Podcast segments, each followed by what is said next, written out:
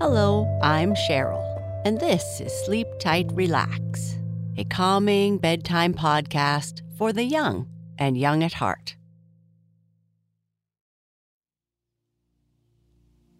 Our sleep story is about Johnny Chuck and how he can sleep all winter long.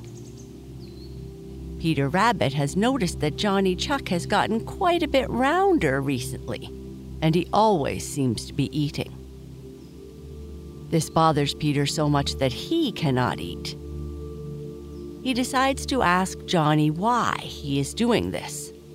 And Johnny tells him it is so he can go underground and sleep all winter. Sleep all winter? Peter doesn't understand what Johnny could be talking about. So he goes in search of Grandfather Frog to ask all about it. Now, are you cozy? Are you in your comfortable place? Your place to relax, or your favorite position in bed? You can take a moment to position your pillows, a teddy, or your other little comforts to make sure that everything feels as it should. Are you ready now to take a few deep belly breaths? Let's start relaxing by taking three deep belly breaths. Breathe in. Feel the air come in through your nose, filling your belly full of air. Now breathe out, just like you are letting out a slow sigh. Softly breathe in and out. Let's do that again. Breathe in, filling your belly with air. And breathe out, slowly releasing the air. As you breathe, notice anything that might be a bit uncomfortable. Notice how your wiggly toes feel, how your legs feel, how your belly gets bigger as you breathe in and gets smaller as you breathe out. Notice your arms and your head. Breathe in deeply, filling your body with air and relaxation. Breathe out slowly, expelling any tension. Perfect. You are already feeling more calm and relaxed.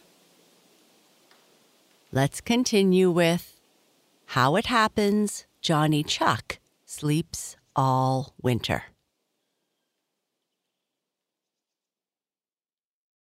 Peter Rabbit was bothered.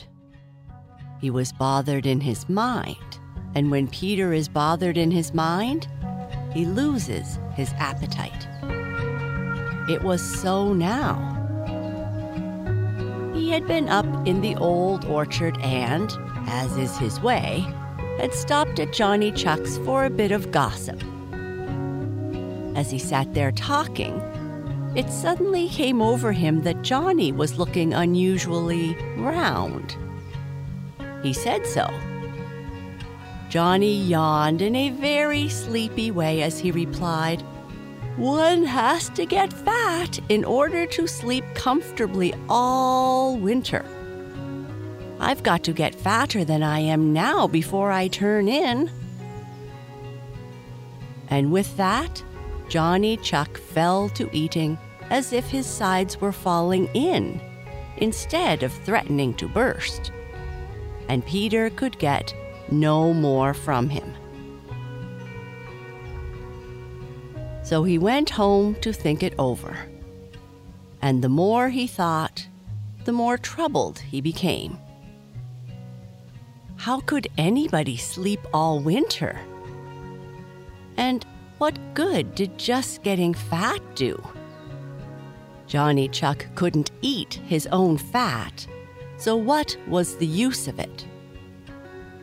Must be it's to keep him warm, thought Peter, and brightened up. But what wasn't a good thick coat of fur just as good or even better? He didn't have any trouble keeping warm. Neither did Billy Mink or Little Joe Otter or Reddy Fox. No, it couldn't be that Johnny Chuck put on all that fat just to keep warm. Besides, he would spend the winter down deep in the ground, and there was no excuse for being cold there. I couldn't sleep all winter if I wanted to, and I wouldn't if I could, for there is too much fun to miss, muttered Peter, as he started for the smiling pool in search of Grandfather Frog. He found him sitting on his big lily pad. But somehow, Grandfather Frog didn't look as chipper and smart as usual. He certainly is growing old, thought Peter. He isn't as spry as he used to be. Seems as if he has grown old in the last two or three weeks. Too bad. Too bad. Aloud, Peter said, Why, Grandfather Frog, how well you are looking! You are enough to make us young fellows envious. Grandfather Frog looked at Peter sharply. Perhaps he read the truth in Peter's eyes. Glug, glug, he said. Be honest, Peter, be honest. Don't try to flatter, because it is a bad habit to get into. I know how I look. I look old and tired. Now, isn't that so? Peter looked a little embarrassed. He didn't know just what to say, so he said nothing and just nodded his head. That's better, said Grandfather Frog gruffly. Always tell the truth. The fact is, I am tired. I am so tired that I'm going to sleep for the winter, and I'm going to do it this very day. Oh, Grandfather Frog, Peter had found his tongue. Please tell me something before you go. I can understand how you may want to sleep all winter because you have no nice fur coat to keep you warm. But why does Johnny Chuck do it? And how does he do it?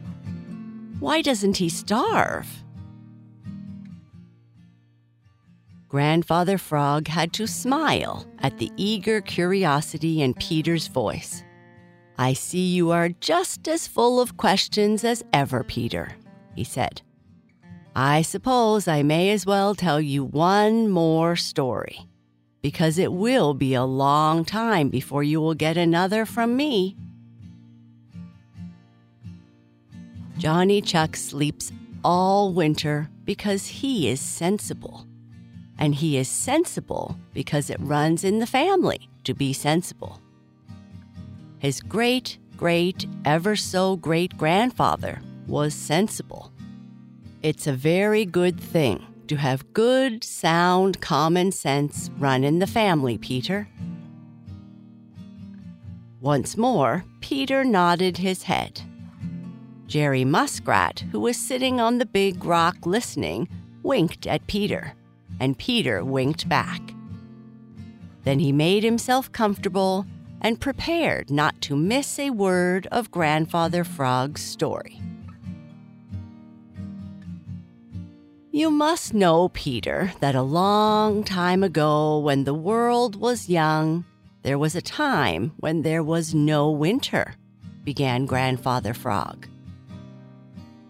That was before the hard times of which I have told you before. Everybody had plenty to eat, and everybody was on the best of terms with all his neighbors.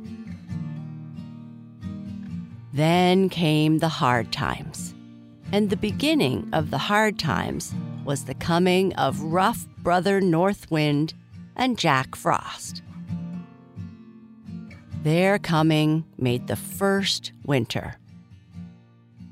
It wasn't a very long or a very hard winter, but it was long enough and hard enough to make a great deal of discomfort, particularly for those little people who lived only on tender young green plants.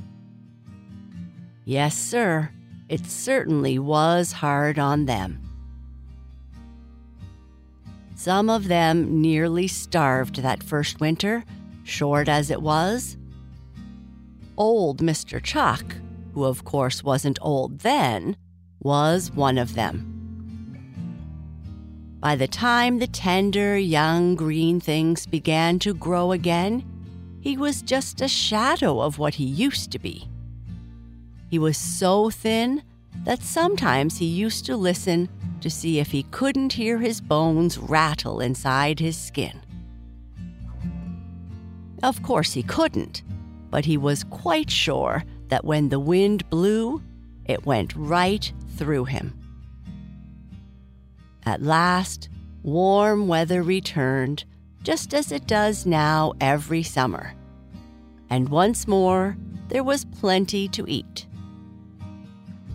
Some of the little people seemed to forget all about the hard times of the cold weather. But not Mr. Chuck. He had been too cold and too hungry to ever forget. Of course, with plenty to eat, he soon grew fat and comfortable again. But all the time he kept thinking about the terrible visit of rough Brother Northwind and Jack Frost, and wondering if they would come again. He talked about it with his neighbors, but most of them laughed and told him that he was borrowing trouble, and that they didn't believe that Brother Northwind and Jack Frost ever would come again. So after a while, Mr. Chuck kept his thoughts to himself and went about his business as usual.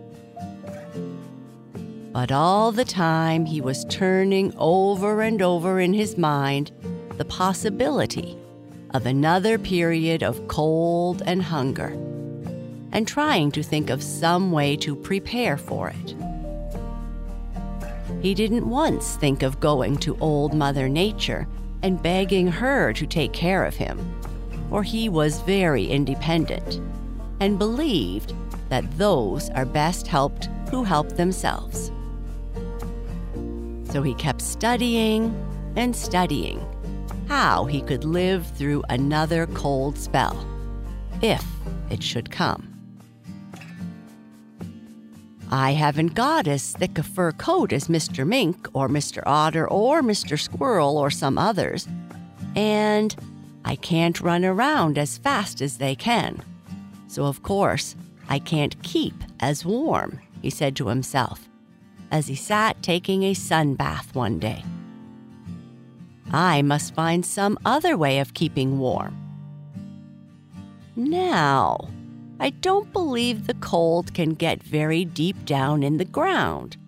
So if I build a house way deep down in the ground, it will always be comfortable.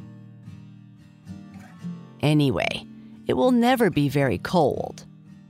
I believe that is a good idea. I'll try it at once.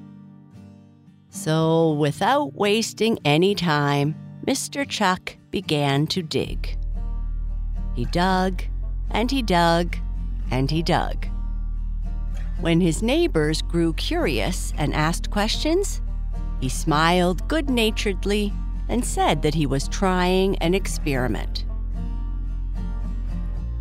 When he had made a long hall which went down so deep that he was quite sure that Jack Frost could not get down there, he made a bedroom and put in it a bed of soft grass. When it was finished, he was so pleased with it that he retired to it every night as soon as the sun went down and didn't come out again until morning. Anyway, I won't freeze, he said. Then he sighed as he remembered how hungry, how terribly hungry he had been. Now, if only I can think of some way to get enough food to carry me through, I will be all right. At first, he thought of storing up food, but when he tried that, he soon found that the tender green things on which he lived wouldn't keep. They shriveled and dried so that he couldn't eat them at all. He was still trying to think of some plan when Old Mother Nature sent a warning that rough Brother Northwind and Jack Frost were coming again. Mr. Chuck's heart sank. He thought of how soon all the tender green things would disappear. Right then, an idea was born in Mr. Chuck's head. He would eat all he could while he could. And then he would go down into his bedroom and sleep just as long as he could. So day after day, he spent stuffing himself, and his neighbors called him Mr. Greedy. But he didn't mind that. He kept right on eating. And of course, he grew fatter and fatter. So that at last, he was so fat he could hardly get around. The days grew cooler and cooler, and then Mr. Chuck noticed that because he was so fat, he didn't feel the cold as he had before. There came a morning at last when Mr. Chuck stuck his nose out to find Jack Frost, waiting to pinch it. All the tender green things were black and dead. Back to his bed scrambled Mr. Chuck and curled up to sleep just as long as he could. He made up his mind that he wouldn't worry until he had to. He had done his best, and that was all he could do. When Old Mother Nature came to see how the little people were faring, she missed Mr. Chuck. She asked his neighbors what had become of him, but no one knew.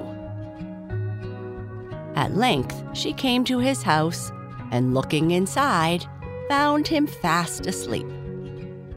She saw right away what he had done and how fat he had grown. She knew without being told what it all meant, and the idea amused her. Instead of waking him, as she had at first intended to do, she touched Mr. Chuck and put him into a deeper sleep, saying, you shall sleep, Mr. Chuck, through the time of frost and snow. For your courage and your pluck, you shall no discomfort know. And so Mr. Chuck slept on until the tender young green things began once more to grow. The cold could not reach him, and the fat he had stored under his skin took the place of food. When he awoke in the spring, he knew nothing of the hard times his neighbors were talking about. And ever since then, the Chuck family has slept through the winter because it is the most comfortable and sensible thing to do. I know because I have done the same thing for years. Goodbye, Peter Rabbit. No more stories until spring. Before Peter could say a word, there was a splash in the smiling pool, and Grandfather Frog was nowhere to be seen. I, I don't see how they do it, said Peter, shaking his head in a puzzled way as he slowly hopped towards the dear old briar patch. And that's the end of our story. Good night.